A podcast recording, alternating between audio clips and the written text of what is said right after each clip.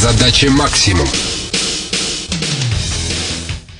В моем представлении задача максимум должна быть недостижимой, которой ты стремишься всю жизнь, как к некой цели. И постоянно ты понимаешь, что нужно еще что-то сделать, еще. А вот в процессе движения к этой цели ты делаешь очень много прекрасных, интересных вещей. Для меня задача максимум пока не найдена. Я сейчас нахожусь, наверное, в процессе поиска ее. А вот если сказать про задачу максимум на каждый день, каждый день просыпаясь, понимать, что я занимаюсь своим делом. Елена Волкова окончила ЛИТИ по специальности радиоинженер. Работала в одном из из издательских домов, далее в компании BCC менеджером по маркетингу. В настоящее время начальник отдела маркетинга компании Irisoft, профиль которой инженерный консалтинг. Прежде всего для предприятий, которые занимаются разработкой и производством изделий, в частности в машиностроительной отрасли. Не могу не спросить, а у нас в стране промышленность-то еще осталась? Осталась. Работают развиваются предприятия. Приходит молодой менеджмент, образованный, который мыслит достаточно перспективно, масштабно и который хочет развиваться. А можно на примере? Если вот не брать э, большие большие города, как Санкт-Петербург и Москва. У нас есть такой заказчик э, в городе Алапаевск под Екатеринбургом, предприятие «Стройдурмаш». Они занимаются производством, выпуском бурильной техники. Молодой менеджмент, который смотрит как раз в сторону развития, они успешно работают. И таких очень много и по всей стране. Насколько отличается ведение бизнеса в крупных городах и в провинции? Э, Все на самом деле, на мой взгляд, зависит все-таки от человека, который стоит во главе предприятия. И когда у руководителя амбициозные цели, есть желание, то все возможно. Да, да, конечно, отличается ведение бизнеса в силу таких вопросов, как финансирование. Есть вопрос кадрового голода. В тех же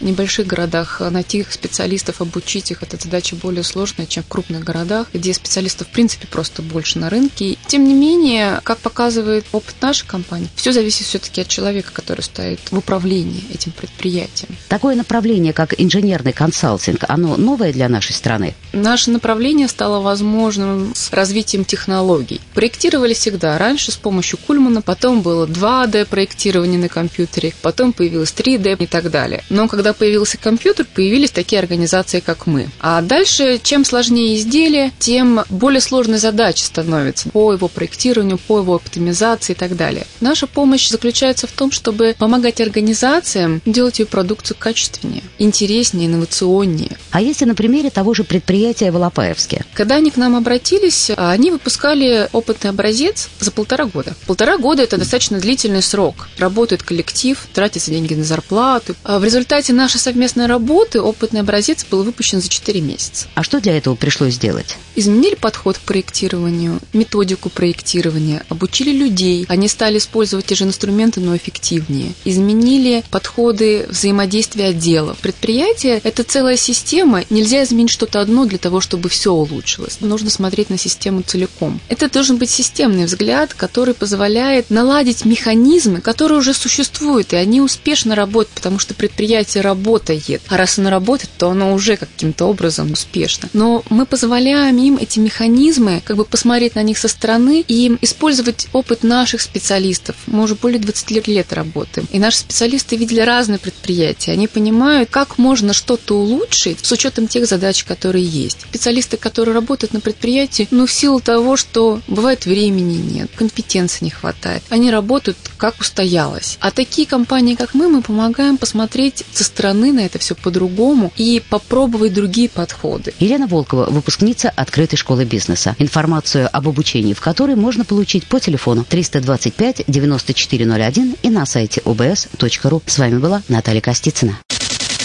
Задача максимум.